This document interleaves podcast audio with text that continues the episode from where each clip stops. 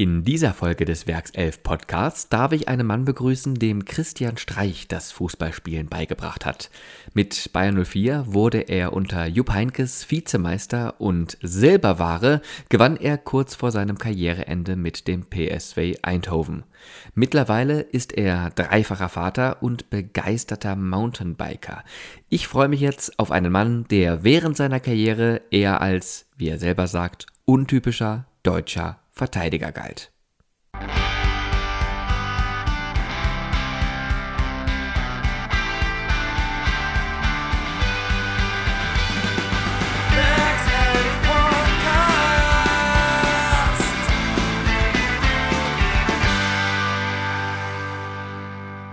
Der Werkself-Podcast. Heute mit Daniel Schwab. Hallo Daniel. Hi Cedric. Schön, dass das geklappt hat. Wir sind jetzt hier nicht in einem Raum in der BayArena, sondern wir machen es mehr oder weniger über Videocall. Und äh, deswegen sehe ich dich jetzt wahrscheinlich, ich vermute mal, irgendwo bei dir daheim, Nähe Freiburg, im heimischen Zuhause. Ganz genau, äh, in Waldkirch, in meiner Heimatstadt. Hier bin ich aufgewachsen und äh, hier bin ich jetzt seit einem Jahr wieder, bisschen mehr als ein Jahr. Da bist du geboren neunzehnhundertachtundachtzig in Waldkirch, das ist so sechzehn Kilometer vor Freiburg, und lebst dort mit deiner Familie, Frau und drei Kinder. Und ähm, ja, wir nehmen den Podcast jetzt am Abend auf, um kurz nach zwanzig Uhr, weil du bis hierhin auch schon gut zu tun hattest heute, ne? Denn Corona-Zeit ist auch nochmal mehr verstärkt Familienzeit, und du warst heute dran, hast du mir im Vorgespräch schon gesagt, ähm, auf deine drei Söhne aufzupassen, ne? Genau, ja, der Große, der geht schon in die Schule. Der hat diese Woche jetzt wieder Unterricht von zu Hause, ähm, ist da aber wirklich ähm, pflegeleicht, also sehr selbstständig, macht da seine Aufgaben sehr gewissenhaft, da muss man sich gar nicht groß drum kümmern. Die anderen zwei sind jetzt seit zwei Wochen wieder im Kindergarten, also die zweite Woche jetzt. Äh, das tut allen so ein bisschen gut, die haben wieder Kontakt zu ihren äh, Freunden, kommen wieder ein bisschen äh, mehr in Bewegung. Man merkt es richtig, wenn die nach Hause kommen, sind sie geschlaucht vom, äh, vom Vormittag, weil es einfach wieder eine, eine Umgewöhnung ist. Und meine Frau ist jetzt seit Januar wieder in der Grundschule als äh, Grundschullehrerin, hat da eine Vertretungsstelle angenommen, und von dem her bin ich jetzt gerade zu Hause für äh, die Kinder zuständig. Und alles in Waldkirch? Genau. Wie alt sind die Söhne? Der Große ist acht, äh, der Mittlere sechs und der Kleine vier.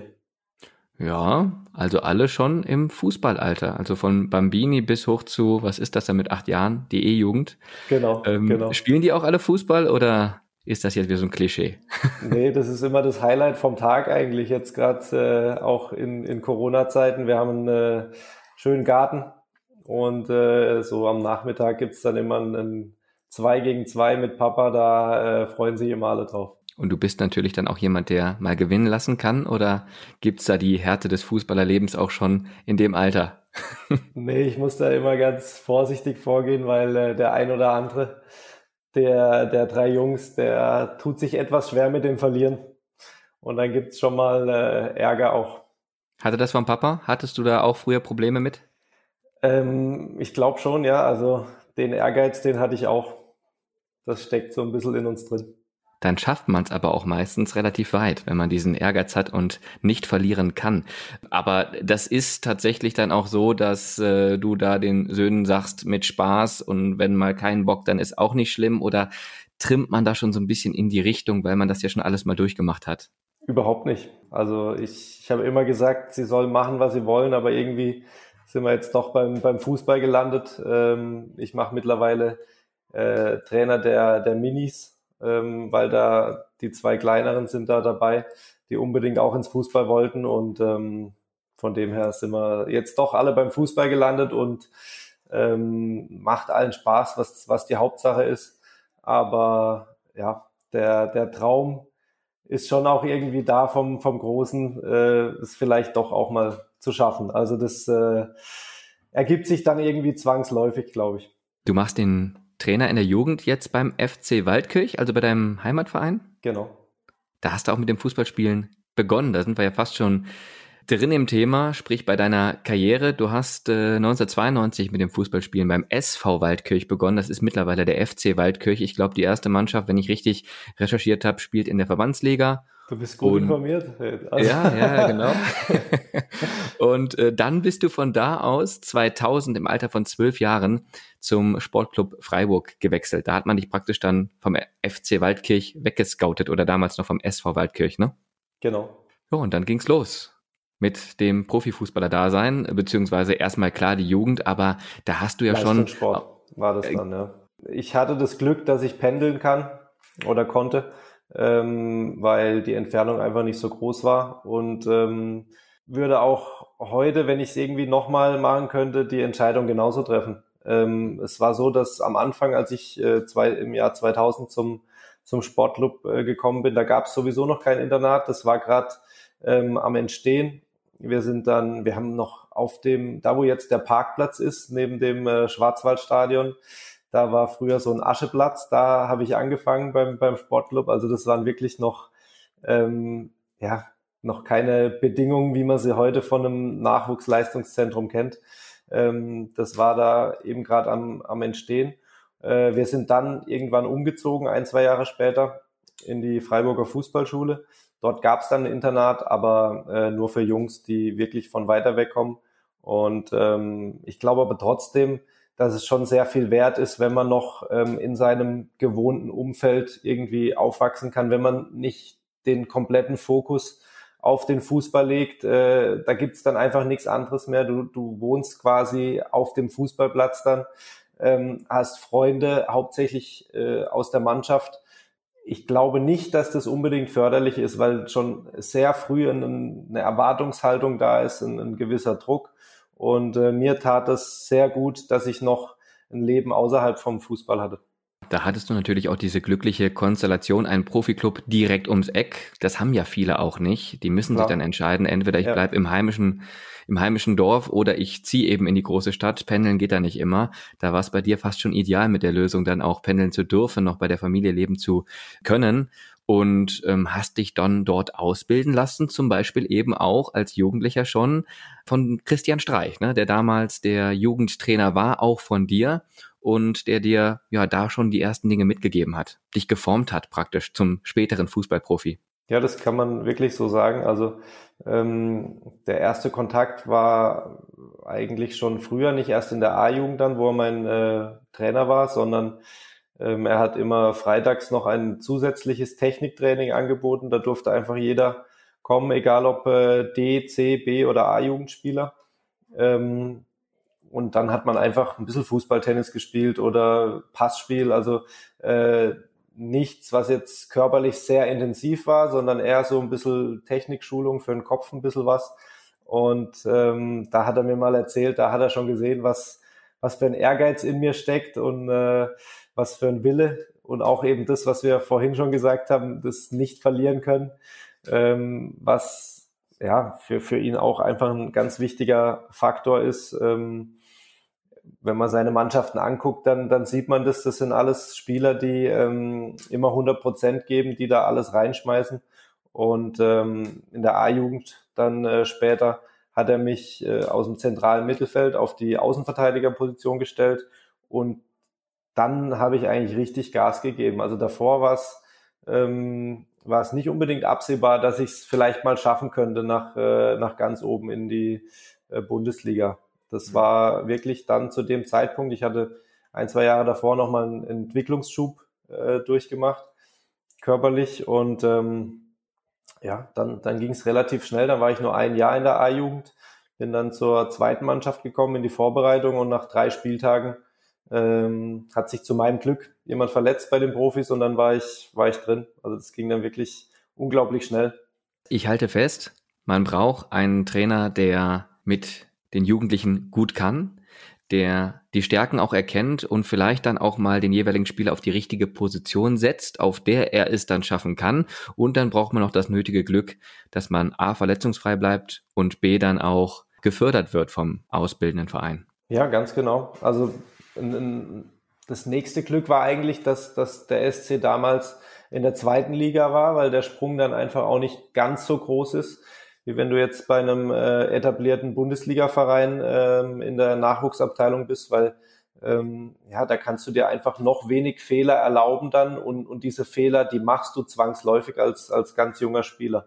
Und ähm, das kam mir damals einfach äh, sehr entgegen. Und dann hat sehr, sehr vieles gepasst. Du hast den Sprung nicht nur zu den Profis geschafft, sondern hattest direkt auch beim Sportclub eine erfolgreiche Zeit mit dem Aufstieg in die erste Fußball-Bundesliga.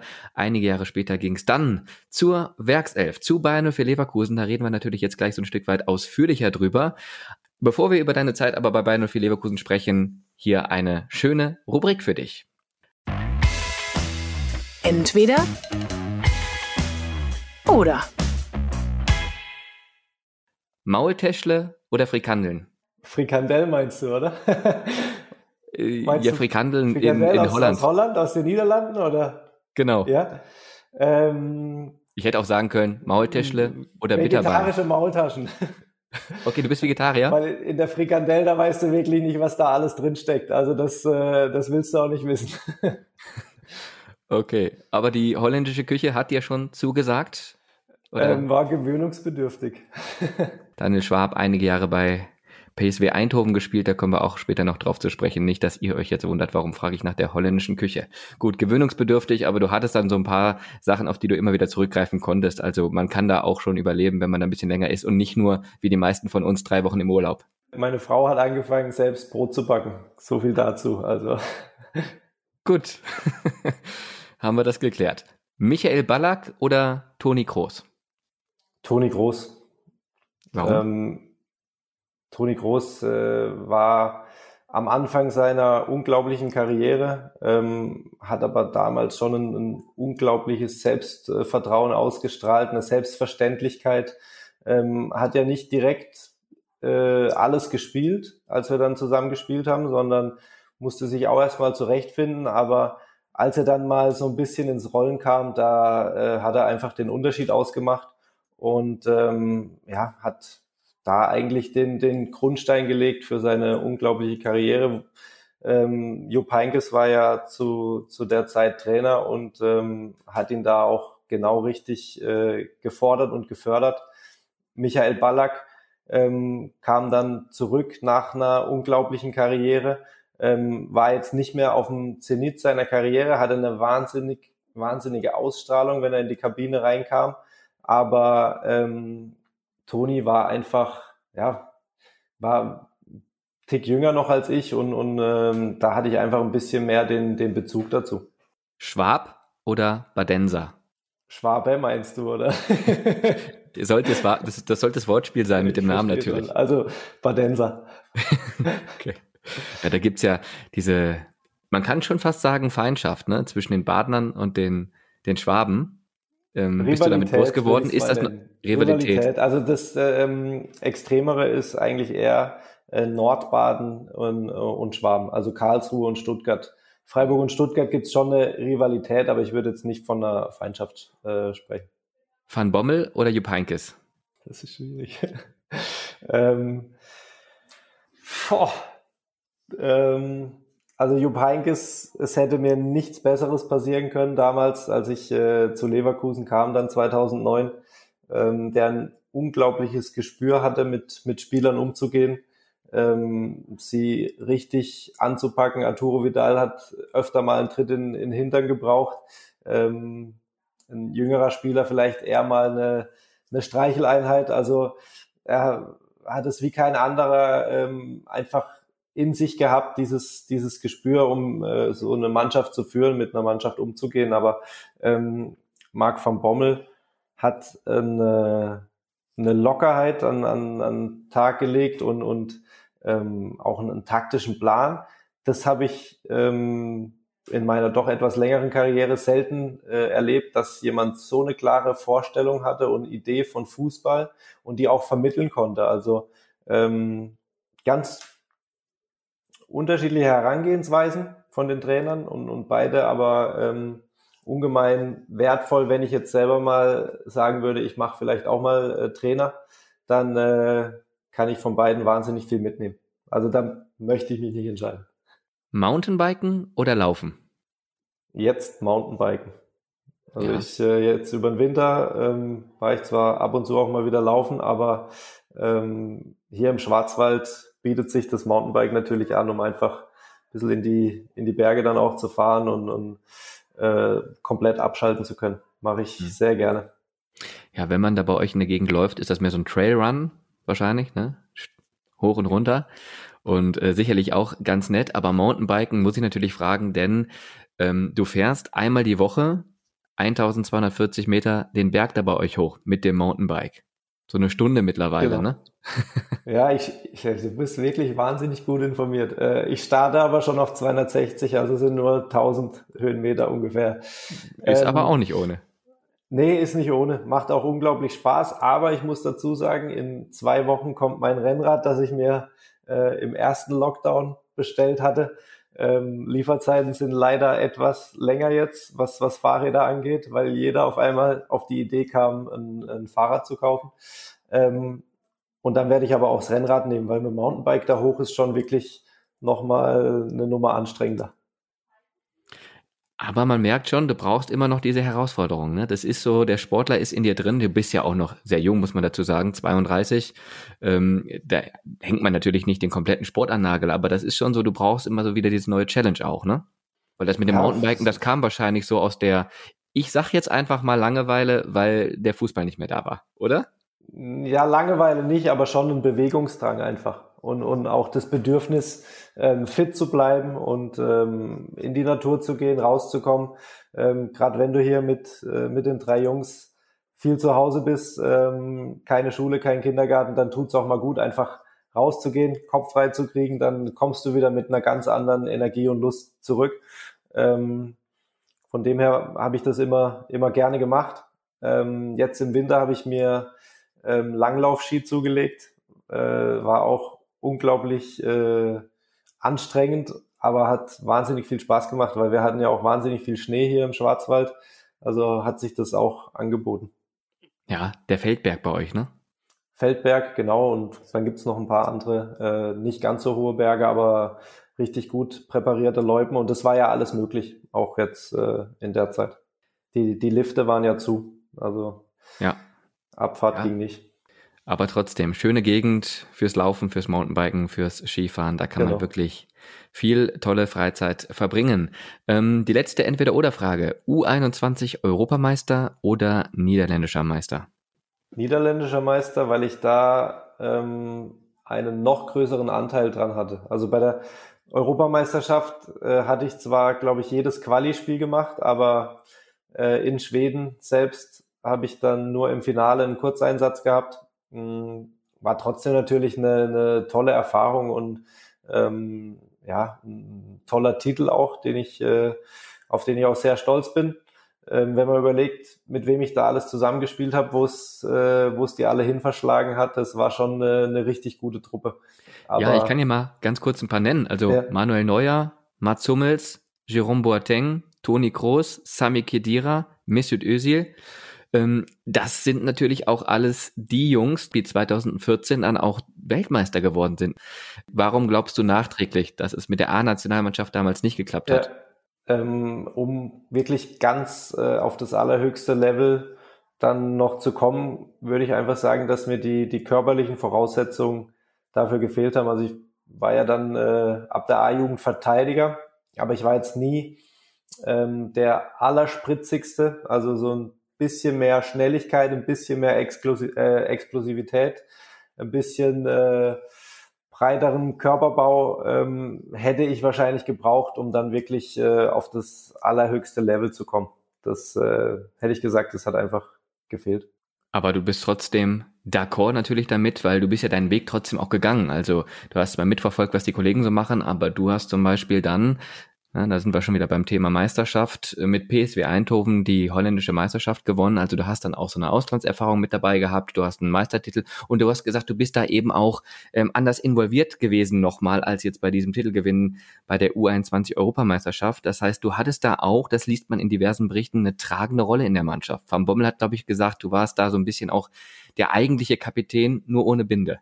Ja, ich habe, ich war natürlich die holländischen Mannschaften, ähm, gerade auch P S W setzt natürlich sehr viel auf die, die eigene Jugend dann auch, da kommen ähm, immer wieder Top-Talente hoch und äh, ich war letztendlich der Spieler mit mit der meisten Erfahrung und ähm, habe da einfach äh, eine, eine ungemein große Wertschätzung erfahren, auch von den Fans. Also es war ja war einfach ein, ein tolles Kapitel, weil ich habe mich unglaublich wohl gefühlt. Auch die die Art und Weise, wie in den Niederlanden Fußball gespielt wurde, kam mir ein Stück weit entgegen.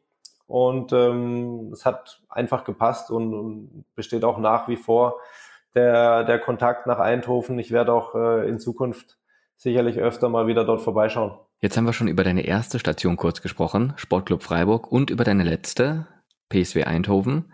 Ähm, apropos letzte Station, du hast das Fußballspielen mit einunddreißig Jahren an den Nagel gehängt, das Profifußballspielen. Warum schon so früh? Es gibt ja viele Profifußballer, die sagen, ja, das ist das Beste, was mir passieren konnte. Es ist der schönste Beruf, den ich hätte ausüben können, und äh, es ist praktisch ein Traum, Profifußballer zu sein. Warum lässt man das dann so früh sein? Und hast du es im Nachhinein hier und da mal bereut? Also äh, jetzt mal von hinten nach vorne, bereut habe ich es noch nicht, mhm. ähm, weil ich auch jetzt eine, eine unglaublich intensive Zeit und, und erfüllende äh, Zeit gerade äh, einfach erfahre. Ähm, es war so, dass als ich mich entschieden habe, zusammen mit meiner Familie ähm, nach Holland zu gehen, das war zweitausendsechzehn, ähm, haben wir gesagt, zwei Jahre gehen wir gemeinsam. Das war gerade der, der dritte war gerade unterwegs. Ähm, und wenn der Große dann in die Schule kommt, in die erste Klasse, dann war für uns klar, dass das dann hier äh, in der Heimat sein soll, damit äh, die Jungs sich hier einen Freundeskreis äh, aufbauen können, ein bisschen mehr ähm, Beständigkeit haben. Äh, das war bei uns so. Ich habe es vorher kurz angesprochen. Ähm, in meiner Kindheit, bei meiner Frau war das so, und ähm, das haben wir für uns entschieden. Ich habe dann trotzdem einen Dreijahresvertrag unterschrieben in Eindhoven, ähm, weil ja, weil es Eindhoven keinen Zweijahresvertrag unterschreiben wollte oder mir nicht anbieten wollte. Und dann habe ich gesagt, okay, dann mache ich die drei Jahre und dann schauen wir einfach nach zwei Jahren, wie es wie es aussieht. Und dann habe ich mich wirklich sportlich, menschlich dort so gut aufgehoben gefühlt, dass ich gesagt habe, okay, meine Frau gibt mir den drei Kindern zurück in die Heimat, aber ich bleibe noch ein Jahr, das das kriegen wir hin. Und dann ähm, ist nach dem Jahr, äh, wo dann Marc van Bommel übernommen hatte, der Vertrag ausgelaufen, und das war wirklich nochmal ein unglaublich gutes Jahr. Auch äh, sportlich lief's überragend. Wir haben, glaube ich, die beste Hinrunde gespielt aller Zeiten, sechzehn von siebzehn Spielen ähm, nicht verloren, wenn ich mich nicht täusche. Also wir waren in der Champions League gut unterwegs, ähm, mhm. haben uns zumindest gut präsentiert, äh, nicht so viele Punkte mitgenommen in einer, in einer schweren Gruppe. Ähm, aber es hat einfach gepasst. Und dann ähm, habe ich trotzdem gesagt, dass ich zurückgehe äh, nach dem Jahr, und habe mich aber dann nochmal äh, umentschieden und habe dann doch nochmal ein Jahr drangehängt, sodass ich dann zwei Jahre ähm, gependelt bin zwischen Eindhoven und, äh, und Waldkirch.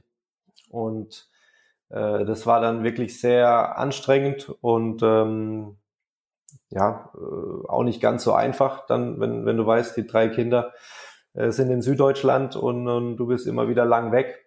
Mhm. Und dann äh, habe ich gesagt, okay, jetzt äh, war es nochmal eine, eine super Zeit, aber jetzt, ähm, jetzt hat die Familie einfach Priorität. Bin dann, äh, habe gesagt oder für mich entschieden, ich werde auf jeden Fall in der Heimat bleiben und gucken, ob sich, ob sich da was, was äh, Attraktives, was Lukratives für mich auftut, was mich nochmal richtig äh, sportlich reizen würde. Das hat sich dann nicht ergeben, und dann ähm, war es auch nicht so schwer, andere Angebote äh, aus Deutschland, aus dem Ausland dann auch äh, auszuschlagen. Okay. Zwischen deinen Anfängen beim Sportclub Freiburg und ja, dem fußballerischen Ende bei P S V Eindhoven hattest du eben auch eine tolle Zeit bei Bayern null vier Leverkusen. zweitausendneun bis zweitausenddreizehn hast du vier Jahre lang hier am Rhein gespielt, sechsundneunzig Spiele für die Werkself absolviert, und ja, das war eine Zeit, die war durchaus erfolgreich. Du bist mit Bayern null vier Leverkusen auch Vizemeister geworden, zweitausendelf mit sieben Punkten Rückstand hinter dem B V B. Wäre damals auch der Titel drin gewesen. Ich frage, weil ich auch mal die direkten Duelle nochmal rausgesucht habe. In Dortmund habt ihr zwei zu null gewonnen, direkt am ersten Spieltag damals. Und gegen Dortmund in der Rückrunde dann mit eins zu drei in der heimischen BayArena verloren. Wäre damals auch der Titel drin gewesen? Dortmund äh, mit Jürgen Klopp in der Saison war schon ähm, nochmal ein Stück besser einfach. Ähm, aber wenn man es wenn man es mit bisschen Abstand betrachtet, also es war damals natürlich, haben wir uns gefreut. Wir, wir sind vor Bayern München auf dem zweiten Platz gelandet. Das war bis zum letzten Spieltag spannend. Aber es war einfach ein unglaublich großer Erfolg für, für Bayer Leverkusen. Und ich glaube fast, dass es die letzten Jahre keine bessere Positionierung gab. Von dem her, das ist richtig. Ja, war es, war es einfach sehr erfolgreich und, und eine gute Zeit. Und der Saison hat mich Jupp Heynckes dann von der Außenverteidigerposition auf die Innenverteidigerposition gestellt, ähm, wo ich dann letztendlich auch den Rest meiner Karriere gespielt habe. Also auch da wieder ähm, ein, ein Trainer, der meine Stärken erkannt hat und mich auf die, auf die richtige Position äh, gestellt hat und ähm, dem ich einfach auch viel zu verdanken habe. Jupp Heynckes, genau, du hast ihn angesprochen. Er hat über dich gesagt, Daniel war ein grandioser Profi, er wollte immer dazu lernen, vor allem aber ist er ein feiner, ehrlicher Mensch. Also er hat dich praktisch dann auch nochmal so geadelt mit seinen Worten im Nachgang, das hat er nicht während der Karriere gesagt, sondern im Nachgang, wie jetzt in einem T V-Bericht auch zu sehen war. Ähm, ja, das heißt, er war schon auch damals absolut von dir überzeugt, hat dich als wichtige Stütze eben auch für die Mannschaft gesehen und der Vizemeistertitel, ich denke, der hat dann auch schon einen extrem hohen Stellenwert in deiner Karriere, ne? Bis heute, logischerweise. Das hat er definitiv und ähm, diese Wertschätzung, die habe ich auch, auch immer gespürt, die mir Jupp Heynckes entgegengebracht hat. Das war nicht bei allen so, in den, in den Medien und im Verein war ich immer so ein bisschen umstritten auch. Aber Jupp Heynckes stand da wirklich äh, voll hinter mir und ähm, das war eine, eine tolle Erfahrung, ähm, was, was es ausmachen kann, wenn ein, ein Trainer dir dieses Vertrauen gibt. Also das, ähm, da bin ich unheimlich dankbar dafür. Hm. Umstritten, inwiefern hast du das gemerkt? Nehmen wir uns nochmal mit in die Zeit, deine Zeit bei Bayern null vier. Also es gab Hochs, es gab aber auch, wie gerade von dir angesprochen, emotionale Tiefs. Emotional nicht unbedingt. Es war einfach so, dass ich immer mal wieder äh, kritisiert wurde und ähm, der, ja, mein, mein, mein Stellenwert ähm, in der Mannschaft wurde nicht von jedem so gesehen, dass viele gesagt haben, äh, dass sie es nicht verstehen können, warum ich Woche für Woche dann immer wieder auf dem, auf dem Spielfeld dann auch stehe. Ähm, und Jupp Heynckes hat da einfach Vertrauen äh, ausgestrahlt, ausgesprochen. Und äh, mir auch immer wieder versucht zu sagen und auch nach außen hin zu sagen, dass ich äh, für die Mannschaft einfach wichtig bin mit meiner Art und Weise Fußball zu spielen, ähm, die vielleicht einfach ein bisschen untypisch ist für einen, für einen deutschen Innenverteidiger oder nicht das, was sich da jeder erwartet auf der Position, aber ähm, hat mir nie das Gefühl gegeben, dass ich mich da irgendwie verändern muss, um, äh, um in seiner äh, Idee von Fußball eine Rolle zu spielen, eine wichtige. Warum warst du der untypische Verteidiger? Weil ich ähm, jetzt nicht das, das Zweikampfmonster war und, und damit Aggressivität äh, getrumpft habe, sondern ähm, eher mit einem ja, mit einem intelligenten Spiel, mit, mit Auge ein bisschen, mit äh, gutem Passspiel, ähm, viele Situationen antizipiert ähm, und so musste ich ja nicht unbedingt äh, in jeden Zweikampf reingehen. War es vielleicht so ein bisschen der Zeit voraus? Ich meine, dieses technisch schnelle Spiel mit viel Auge und einer guten, ja, einem guten Gespür für die Situation, das ähm, hat sich ja immer weiterentwickelt. Das ist ja auch so jetzt das ideale Spiel. Es geht ja gar nicht mehr so extrem um Körperlichkeit. Ja, aber ich glaube trotzdem, dass gerade in der Bundesliga äh, wird es schon ein Stück weit erwartet und, und äh, sieht und hört man ja auch immer wieder, dass, dass es natürlich das ist, was Eine, eine gewisse Emo- Emotionalität äh, rüberbringt und, und was die Fans dann auch sehen wollen, das verstehe ich auch voll und ganz. Also das, äh, ähm, ich bin da überhaupt nicht böse oder nachtragend oder, oder äh, eingeschnappt, sondern ähm, es war einfach so, äh, was aber auch überhaupt nicht schlimm ist. Also ich kann das, kann das einordnen und ähm, ich hatte trotzdem eine, eine gute Zeit, an die ich mich immer wieder gerne zurückerinnere. Dann Nehmen uns doch mal mit auf die Reise. Was hast du denn da noch für Erinnerungen, wenn du an deine Zeit bei Bayern null vier Leverkusen denkst? Ja, wir hatten eine richtig coole Truppe. Ähm, in dem Jahr, in dem ich dann, also zweitausendneun, äh, zu Bayern null vier kam, kam dann auch eine, eine kurze Zeit später Lars Bender kam dazu, Stefan Reinartz und äh, Jens Hegeler waren da, Stefan Kießling, Simon Rolfes. Also ähm, wir hatten eine, eine Mannschaft, mit Toni Kroos, dann auch noch Manuel Friedrich, die ähm, nicht nur gut Fußball gespielt hat, sondern wo es auch einfach ähm, menschlich gepasst hat. Ähm, Spieler, die äh, nicht nur den Fußball gesehen haben, sondern auch mal sich über andere Themen unterhalten haben, und es hat äh, unheimlich viel Spaß gemacht einfach in der Mannschaft. Du hast es gerade angesprochen. Du hattest damals auch ähm, ja viel Kontakt mit Simon Rolfes, Stefan Reinartz, Jens Hegeler, Stefan Kießling, hast auch viel mit denen abgehangen, wie man so schön sagt. Ähm, es heißt auch, ihr habt gerne mal über Dinge abseits des Platzes und des Fußballs gesprochen. Über was zum Beispiel? Da war alles Mögliche dabei. ähm, ja, wir hatten, teilweise waren es ernsthafte Sachen, teilweise waren es einfach äh, wilde Ideen, was man so machen könnte, äh, was was für Unternehmen man aufbauen könnte, was äh, was gewinnbringend sein könnte. Also da waren wirklich ganz äh, ganz wilde Ideen dabei, und ähm, Stefan Reinartz und Jens Hegeler haben es ja vorgemacht, ähm, dass man da dann auch eine Firma gründen kann, die erfolgreich ist. Also ähm, mhm. die machen da ja einen richtig guten Job mit ihrer Firma. Es geht da um Datenerfassung von Fußballspielern. Genau, unter anderem. Also sie haben ja dieses äh, Packing ähm, mhm. mehr oder weniger erfunden. Ganz interessanter Wert, der ähm, ja einem, einem Spieler ähm, eine eine Zahl dann letztendlich zuordnet, die äh, aussagt, wie effektiv er äh, nach vorne spielt, wie viele Spieler er überspielt. Ähm, was natürlich einmal von der Idee unglaublich äh, gut ist, aber nachher dann auch von der Umsetzung wahnsinnig schwer, und, und dass sie das so hingekriegt haben und das jetzt ähm, diesen Wert auch noch eingebaut haben in eine Scouting-Plattform, ähm, die, glaube ich, international ähm, benutzt wird von großen Vereinen auch.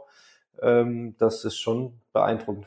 Ist auf jeden Fall beeindruckend. Ähm Und es gibt natürlich auch eine Werkself-Podcast-Folge mit Stefan Reinartz. Die könnt ihr euch, liebe Hörerinnen und Hörern, auch gerne anhören, wenn ihr möchtet.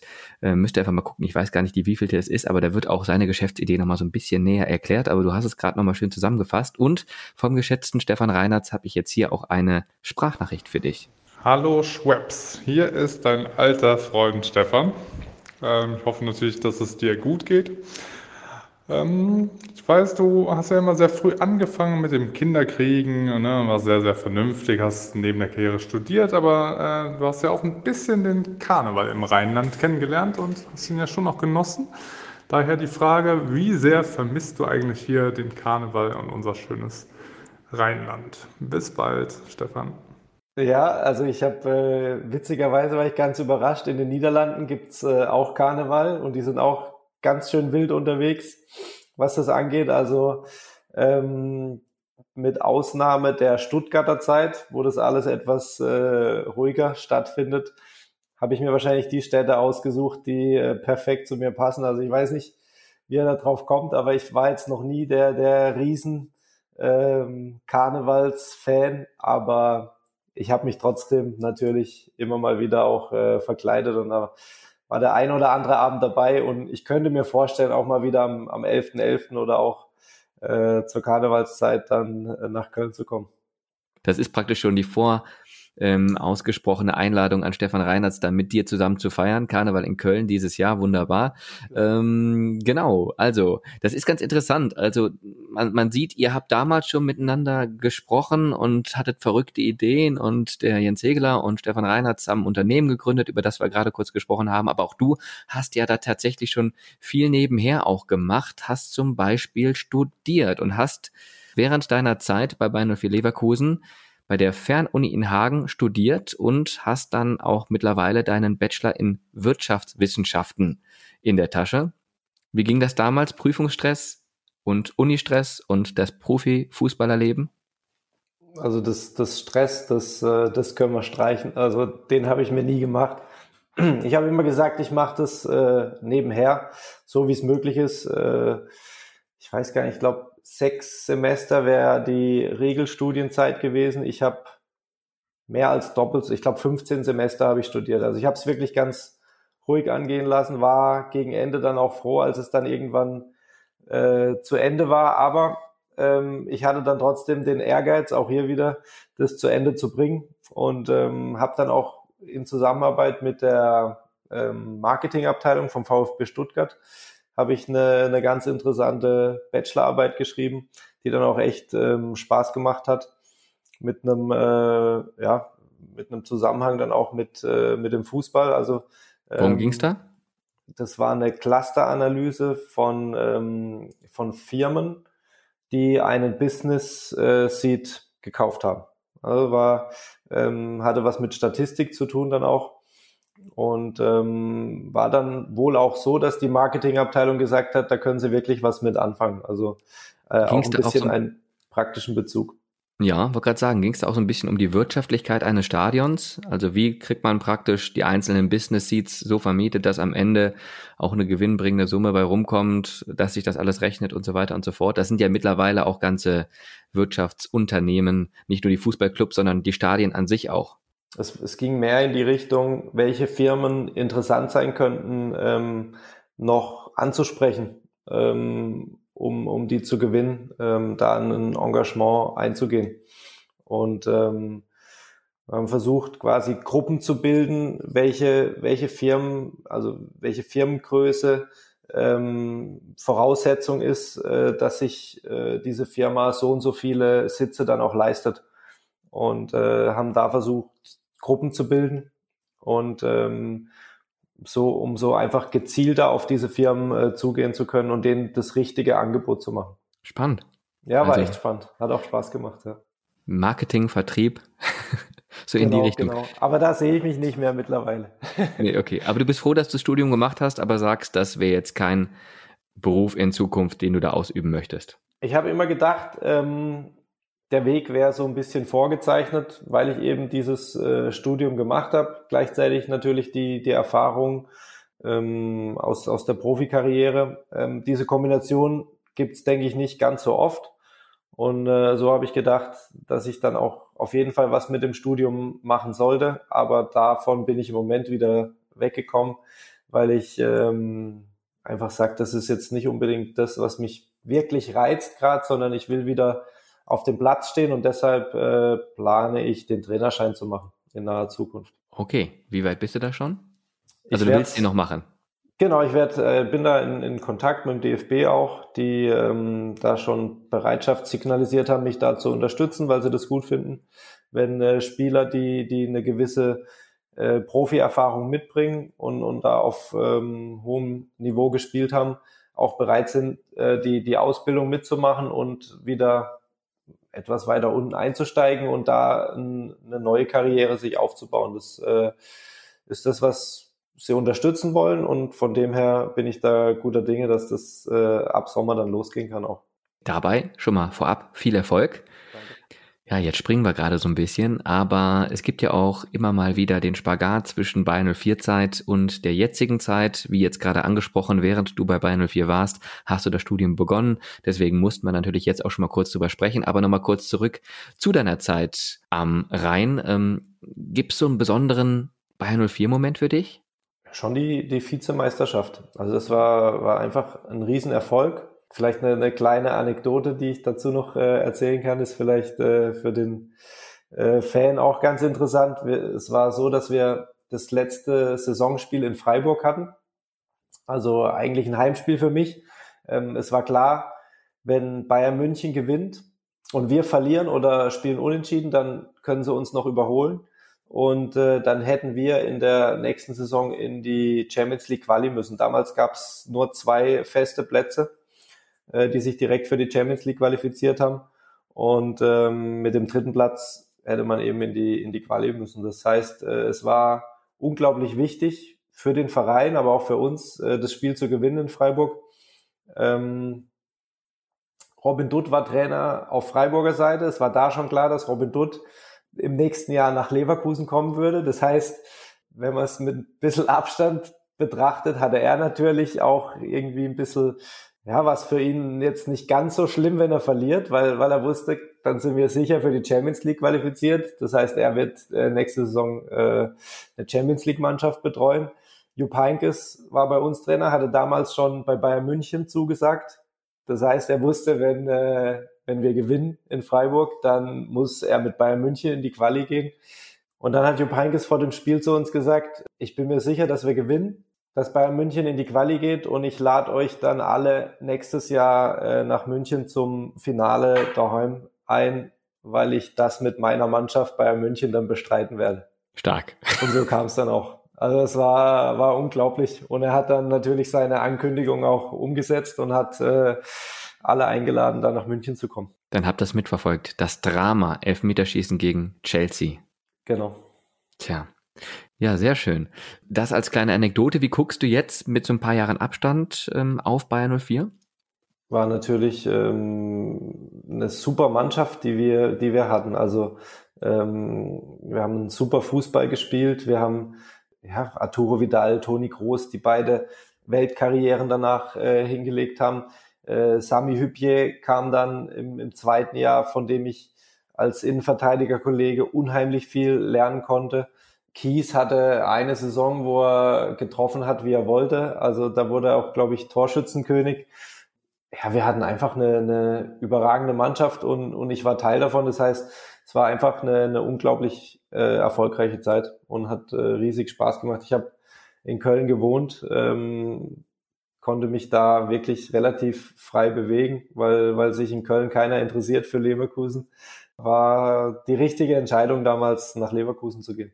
zweitausenddreizehn dann ein Wechsel zum VfB Stuttgart, das heißt, das Ganze jetzt schon acht Jahre her, dass du zum letzten Mal das Bayern null vier Trikot getragen hast. Wie hast du den Werdegang von Bayern null vier bis heute seitdem verfolgt? Wie schaust du heute auf die Mannschaft? Ähm, ist da immer noch so ein bisschen auch dieses Herzblut mit dabei, wo du sagst, okay, ich gucke direkt mal im Ticker, wie haben sie denn heute gespielt, wie haben sie es denn gemacht, ich gucke es mir abends an, wie auch immer, oder wie ist deine Verbindung zu Bayern null vier jetzt? Mit ähm, Simon Rolfes äh, tausche ich mich immer wieder aus, der natürlich jetzt eine, eine wichtige Funktion äh, übernommen hat. Ähm, Kies ist ja auch jetzt äh, in, in anderer Funktion eingebunden. Ähm, da bin ich mal gespannt. Äh, da haben wir uns mal äh, unterhalten, weil er jetzt den Sportdirektor-Lehrgang beim D F B ja besucht, ähm, was ich auch eine spannende Möglichkeit äh, finde. Aber es ist jetzt nicht so, dass ich... Ähm, wenn ich die Bundesliga schaue, dass ich speziell äh, oder als allererstes nach nach Leverkusen gucke, da ist schon ähm, die die Verbindung nach Freiburg einfach äh, kürzer und auch äh, die die Leidenschaft und und die Verbundenheit einfach viel größer. Nach deiner Zeit bei Bayern null vier bist du zum VfB Stuttgart gewechselt und natürlich gibt's da die Anekdote, die du auch schon irgendwie tausendmal hast kommentieren müssen. Ähm, du hast bei Bayern null vier Leverkusen nicht einmal ein Tor geschossen. Dann wechselst du zum VfB Stuttgart und direkt in deinem ersten Einsatz schießt du ein Tor, und zwar das Eigentor zum eins null Sieg von Bayern null vier Leverkusen beim VfB Stuttgart. Das sind so Geschichten, die schreibt nur der Fußball. Was ist da mit dir passiert? Das war natürlich... Äh unglaublich äh, frustrierend und, und unglücklich. Auch da eine kleine Anekdote. Äh, nach dem Spiel hat meine Frau eine, eine äh, S M S bekommen. Äh, wow, Daniel hat getroffen. Glückwunsch. Äh, derjenige hat es tatsächlich nicht kapiert, dass es halt ein, ein Eigentor wäre, weil das, weiß nicht, ob er es noch nicht mitbekommen hat. Ähm, also es war ernst gemeint, bis meine Frau ihn dann aufgeklärt hat, dass... Äh, dass ich jetzt für den VfB Stuttgart unterwegs bin. Also, ja. Ähm, Der hat nur gesehen, Schwab, Torschütze. Genau, und Leverkusen gewinnt. Genau. Ja, also war es klar. Ähm, ja, war natürlich äh, ein blöder Einstand, weil wir haben es mit, mit dem VfB da eigentlich echt gut gemacht. Es war ein gutes Spiel von uns. Ähm, ja, kann passieren als Verteidiger. Hast du von den Ex-Kollegen dann noch einen drauf bekommen oder haben die dich noch so ein bisschen hochgenommen oder wie wurde nee, damit umgegangen? Die haben da natürlich schon äh, das, das richtige Gespür gehabt, weil da war ich, war ich wirklich äh, unglaublich enttäuscht, ähm, weil das natürlich gerade äh, zu Beginn bei einem neuen Verein ist es äh, kein, kein Start, wie man sie, sich den wünscht. Nee, und es ging ja dann auch eher enttäuschend weiter. Ähm, du hast hundertzwei Spiele für den VfB Stuttgart absolviert, hast äh, sechs Trainer erlebt in dieser Zeit, bist am Ende auch mit dem VfB Stuttgart ähm, abgestiegen. Was haben solche sportlichen Negativerlebnisse mit dir gemacht? Ja, die machen einen stärker. Ähm, ich habe wirklich alles erlebt. Ähm, das heißt, ich kann äh, auf, einen, auf einen breiten Erfahrungsschatz zurückgreifen. Ähm, Gerade wenn man jetzt sagt, okay, man orientiert sich so ein bisschen Richtung Trainer. Ähm, ich habe sehr viel erlebt, sehr viele Trainer, Negativerlebnisse, aber auch äh, positive Sachen. Auch bei den Trainern ist es ja so, man lernt von jedem was. Von manchen lernt man, wie es richtig geht. Von manchen lernt man, äh, was man auf keinen Fall so machen möchte.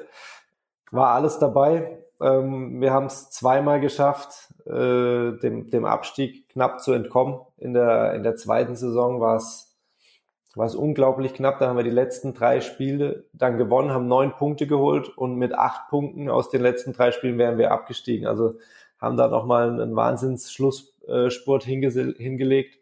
Aber in der dritten Saison ähm, ja, hat es dann leider nicht gereicht. Und das war natürlich schon ähm, ja, eine Erfahrung, die, die man macht, aber die war nicht schön, weil Ähm, bei einem Traditionsverein ist es so ein Abstieg natürlich schon heftig und, und war dann auch so, dass äh, die Fans den Platz, auf den Platz gestürmt sind.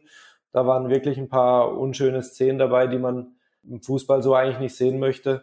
Und von dem her war es natürlich ein, ja, ein, kein schönes Ende der Stuttgarter Zeit, weil wir uns auch da eigentlich wohlgefühlt äh, haben. Und nach diesem Abstieg bist du dann ins Ausland gewechselt zu P S V Eindhoven. Ähm, wie kam da der Kontakt zustande und ähm, was ging mit diesem Wechsel einher? Weil es ist ja nicht nur ein Wechsel zu einem anderen Verein, sondern in dem Fall auch ins Ausland, eine andere Stadt, eine andere Kultur, alles anders einfach. Und auch eine andere Liga, zum ersten Mal aus der Bundesliga raus in die Eredivisie, wie man sagt. Genau, also es war... Ähm Ja, es ging wirklich ein paar Wochen dann auch nach dem Abstieg, ähm, wo ich mir Gedanken gemacht habe und erst dann kam das Angebot von von Eindhoven. Ähm, ich bin dann innerhalb von ein paar Tagen dann auch nach äh, nach Eindhoven gefahren und habe mir das angehört und habe relativ schnell gespürt, dass das genau das Richtige sein könnte. Ähm, war aber natürlich auch klar, dass äh, unser drittes Kind unterwegs ist. Das heißt, äh, Anton ist dann im, im Oktober auf die Welt gekommen. Ähm, es würde nicht einfach werden, so weit von, von zu Hause weg, ohne, ohne die Großeltern dabei, ohne Unterstützung. Es war klar, wir spielen Champions League mit, äh, mit P S V.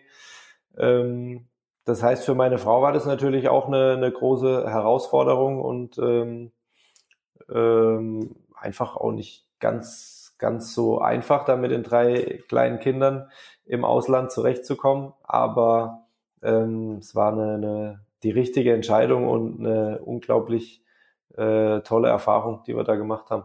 Hm. Über hundert Spiele, vier Tore, zweitausendachtzehn holländischer Meister geworden mit P S V und die Kultur, die Menschen, ja, alles anders. Ähm, vielleicht mal so ein erster Vergleich, ähm, um kurz auf Sportliche zu kommen. Der Unterschied zwischen der holländischen ersten Liga und der, der Bundesliga? Es wird sehr viel Wert auf die Art und Weise, wie man Fußball spielt, gelegt, auch bei den kleineren Vereinen. Das ähm, Gewinnen um jeden Preis steht da nicht so im, im Vordergrund, jetzt vielleicht äh, woanders, weil die, die Fans, die Zuschauer es auch honorieren, wenn, wenn eine Mannschaft gut gespielt hat, wenn, wenn eine Idee zu erkennen ist, ähm, uns dann vielleicht trotzdem nicht für die drei Punkte gereicht hat. Das ist bei den Top-Clubs natürlich nochmal äh, was anderes.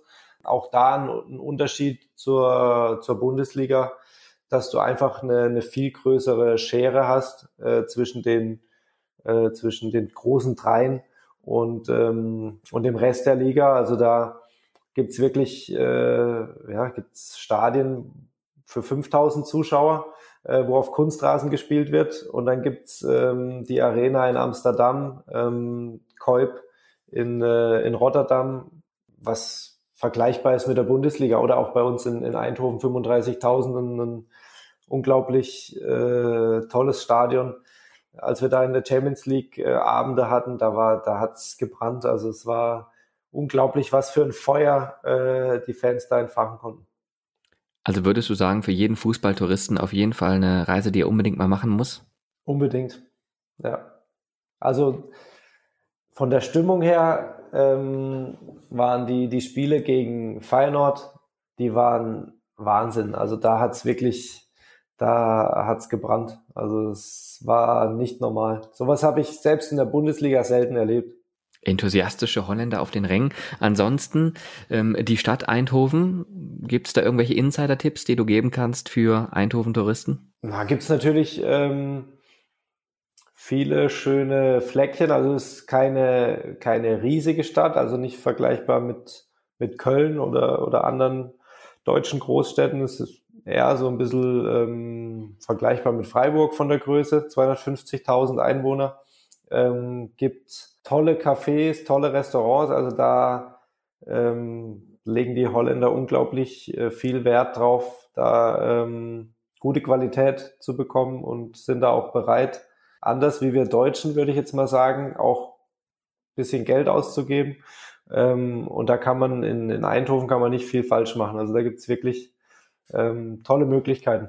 Ein, eine nette Atmosphäre in Eindhoven und ich weiß jetzt gar nicht, liegt auch nicht weit weg vom Meer, ne? Oder? Doch, ist schon ein Stück. Schon ein Stück, okay. Anderthalb Stunden ist man unterwegs, wenn man...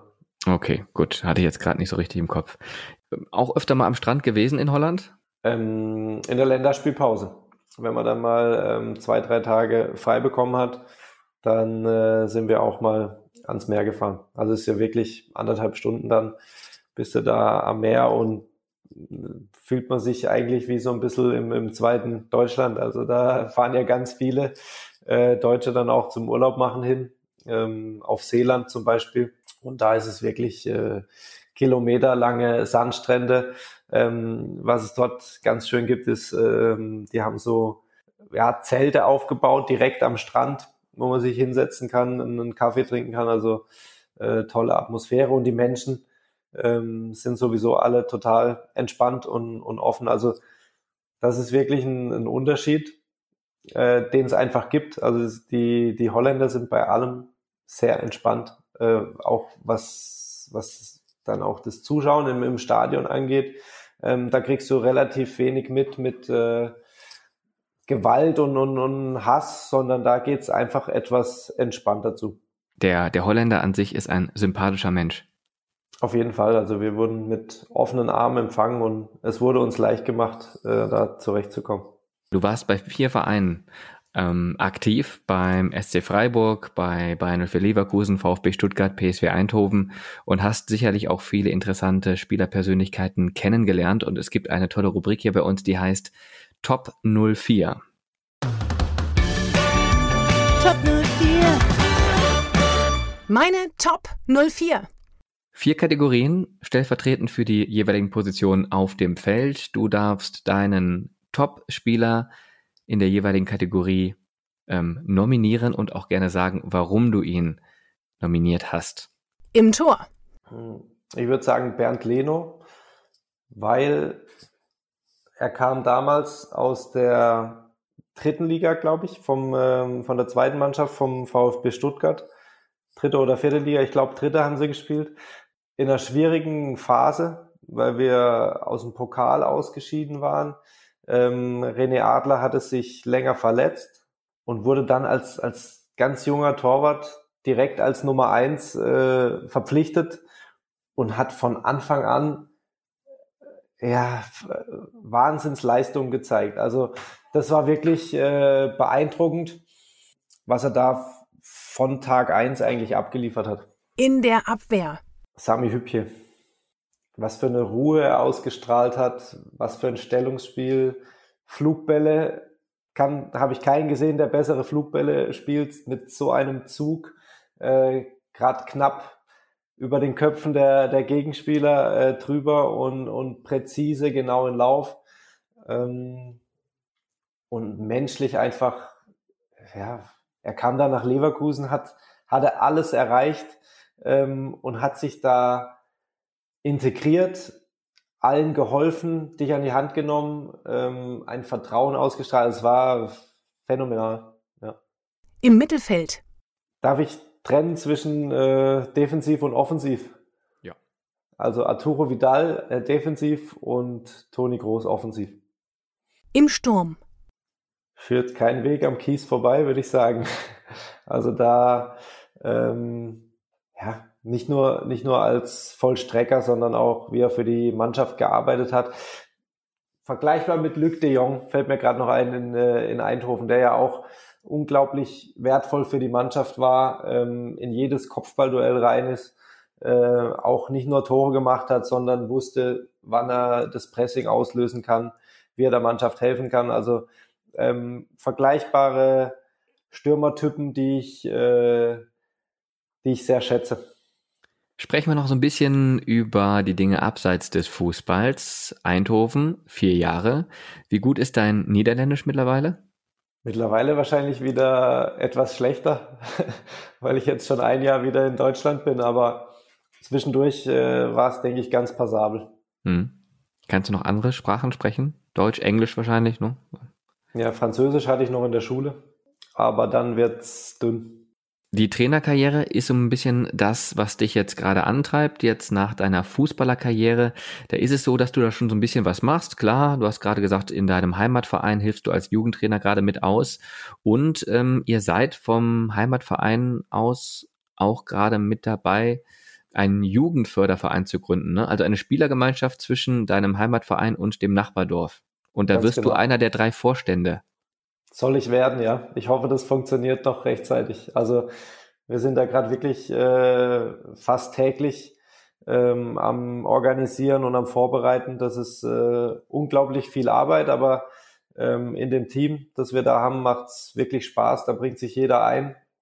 Aber wird noch eine, eine große Aufgabe, bis es dann alles äh, vorbereitet ist. Und zur neuen Saison wollen wir dann starten. Also da gibt's ja wirklich, also wir sind gerade an der Satzung dran, das muss dann äh, alles geprüft werden und ähm, dann gibt's eine Gründungsversammlung, das ist dann wieder eine Schwierigkeit in der jetzigen Situation, wenn Menschen zusammenkommen, also das erschwert's dann nochmal zusätzlich, aber ähm, wir sind da guter Dinge und ähm, es macht Spaß, äh, dass ich mich da einbringen kann und dass ich da ähm, ja für für Kinder, für Jugendliche ähm, eine neue Möglichkeit ähm, mit äh, kreieren kann, weil es einfach so ist, dass äh, gerade in dem äh, Nachbardorf äh, in Kollnau, da gibt's immer weniger Kinder, die dann auch ähm, Fußball spielen wollen und dann gibt's teilweise Jahrgänge, wo keine Mannschaft zu, zustande kommen würde und dadurch, dass wir das jetzt bündeln, haben wir einfach äh, die Möglichkeit, jedem Kind, das Fußball spielen möchte, dann auch eine,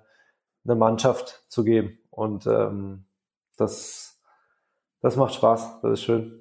Ja, und ich habe das Gefühl, du bist da genau richtig aufgehoben in dem Bereich, weil du nicht nur ähm, ja fußballerisch äh, entsprechend aus deinen Erfahrungen den Jungs da einiges mitgeben kannst oder auch den Mädels, weiß jetzt nicht, ist das gemischt? Gibt es da Jungs, Mädels oder ist gemischt, das gemischt? Gemischt, ja, ja genau. Also Mädels, die so dabei sein wollen, können natürlich mitmachen. Ja. Ja, sehr schön. Und vor allem, und darauf wollte ich hinaus, du hast auch ein Einser-Abi gemacht. Also trotz dessen, dass schon klar war relativ früh für dich, es geht in Richtung Profifußball und du warst da im Förderprogramm des S C Freiburg. Trotzdem hast du dich voll auf die Schule konzentriert und hast ein Einser-Abi hingelegt. Ich weiß jetzt nicht, wie viele Fußballprofis es gibt, die das geschafft haben, aber das ist doch toll, wenn man das auch so ein bisschen den Kindern dann vorleben kann, dass das eben auch eine extrem hohe Priorität hat, egal wie wichtig einem der Fußball ist. Ja, absolut. Sehe ich genauso. Da äh, bin ich auch stolz drauf. Ich habe, ähm, ja schon, wie du sagst, ich habe zwei Jahre schon bei den Profis äh, gespielt. Also wirklich nicht nur mittrainiert, sondern auch gespielt und nebenher noch mein Abitur gemacht. Aber es wurde mir auch leicht gemacht. Also ähm, Volker Finke war damals äh, Trainer im ersten Jahr. Ähm, wir haben hauptsächlich nachmittags trainiert, was du heute ja so eigentlich äh, nicht mehr findest, dann auch bei Profimannschaften. Also da wurde Rücksicht genommen, so dass ich vormittags in der Schule sein konnte, nachmittags auf dem Trainingsplatz ähm, und das Gleiche dann auch bei Robin Dutt im, im zweiten Jahr. Das war schon ähm, ja unglaublich, dass, dass teilweise Trainingszeiten so gelegt wurden, dass ich in die Schule gehen kann. Also das habe ich bei keinem anderen Verein so ähm, erfahren dürfen, erfahren können und von dem her bin ich da auch da sehr dankbar, dass das ähm, so unterstützt wurde. Mhm. Was mich noch interessiert, gibt es irgendwann mal die Möglichkeit, dass wir dich vielleicht nochmal in Leverkusen sehen, in welcher Funktion auch immer? Du hast gerade gesagt, der gute Kontakt zu Simon Rolfes besteht. Also im Moment sehe ich mich hier. Das war ja auch die Entscheidung, mit dem Fußball aufzuhören, hauptsächlich um hier bei der Familie zu sein. Aber ich kann es jetzt noch nicht beschwören, ob ich wirklich mal dann auch den, den Fußballlehrer machen werde. Aber wenn... Ja, wenn ich da Spaß und äh, ja auch auch eine gewisse einen gewissen Reiz ähm, dran finde am Trainer sein, dann äh, kann natürlich sein, dass man sich irgendwann mal wieder über den Weg läuft. Also ausschließen äh, werde ich das sicher nicht. Okay, das halten wir so fest. Dann lass uns zum Abschluss noch einen Blick auf deine Bucketlist werfen. Das mache ich immer ganz gerne, auch gerade bei dir, weil du sagtest, jetzt nach meinem Karriereende kann ich endlich mal machen, worauf ich Lust habe. Also was steht denn da noch alles drauf auf dieser Liste? Worauf hast du denn noch Lust? Welche Träume möchtest du dir denn noch verwirklichen? Ich habe ja vorhin schon ein bisschen was erzählt. Also ich habe mir ein, ein Rennrad zugelegt. Ich habe mir Skating, Langlaufski, also dann ein komplettes Set zugelegt. Einfach mal was anderes machen. Ähm, draußen sein, äh, mit mit Freunden unterwegs sein. Ich war letztes Jahr ähm, in den Alpen, habe da mit meinem Größten und einem Freund habe ich äh, so eine, eine Tour gemacht, also von Hütte zu Hütte. Das war eine, eine tolle Erfahrung, ähm, die ich so noch nicht kannte. Ich habe jetzt im Moment eigentlich nichts, wo ich sage, das, das, sobald es jetzt wieder möglich ist, will ich das unbedingt machen. Ähm, Ich lasse das eigentlich eher so ein bisschen auf mich zukommen und dann, dann schaue ich mal, was, was da gerade äh, so möglich ist. Was richtig schön ist, ist einfach das Gefühl, auch mal spontan was, was machen zu können. Äh, du musst nicht irgendwie Wochen im Voraus Sachen äh, planen, wo du, wo du gucken musst, wann sind die Spiele, wann wäre vielleicht der freie Tag, sondern äh, du kannst auch einfach mal spontan sein und selbst bestimmen, was du gerade machen möchtest, und das, äh, das ist auch mal gut. Nach vielen Jahren, wo das einfach nicht ging. Aber auch da hatte ich nicht das Gefühl, dass mir irgendwas fehlt. Also ich würde es wieder so machen. Das ist doch ein schönes Schlusswort. Und damit, Daniel, wünschen wir dir hier von Bayern null vier natürlich ähm, alles Liebe und Gute dir und deiner Familie für die Zukunft. Vielleicht laufen wir uns ja wirklich nochmal irgendwann in Leverkusen in der BayArena über den Weg, wer weiß. Und ähm, ja, bis dahin auch viel Erfolg mit deinem Jugendprojekt, beziehungsweise mit dem Projekt deines Heimatvereines, und auch was die Trainerkarriere angeht, wünschen wir dir natürlich nur das Beste. Wir gucken Dankeschön. Mal ganz kurz voraus und schauen auf äh, den nächsten Podcast. Den gibt's nämlich am dreiundzwanzigsten März. Ähm, darauf dürft ihr euch jetzt gerne schon freuen, liebe Werkself-Hörerinnen und Hörer. Und ähm, wie immer machen wir es so, dem Gast gebührt das letzte Wort. Ja, also ich äh, habe es vorhin schon gesagt, ich war äh, unglaublich gerne in Leverkusen. Das war nach einem ja, beschaulichen Verein wie Freiburg genau der richtige äh, nächste Schritt für mich, weil man doch ähm, ja, in, in Ruhe arbeiten kann, sich weiterentwickeln kann. Ich war ja Äh, noch relativ jung, als ich dann ähm, als, als erste Station von zu Hause weg nach Leverkusen kam, und ähm, würde es wieder so machen.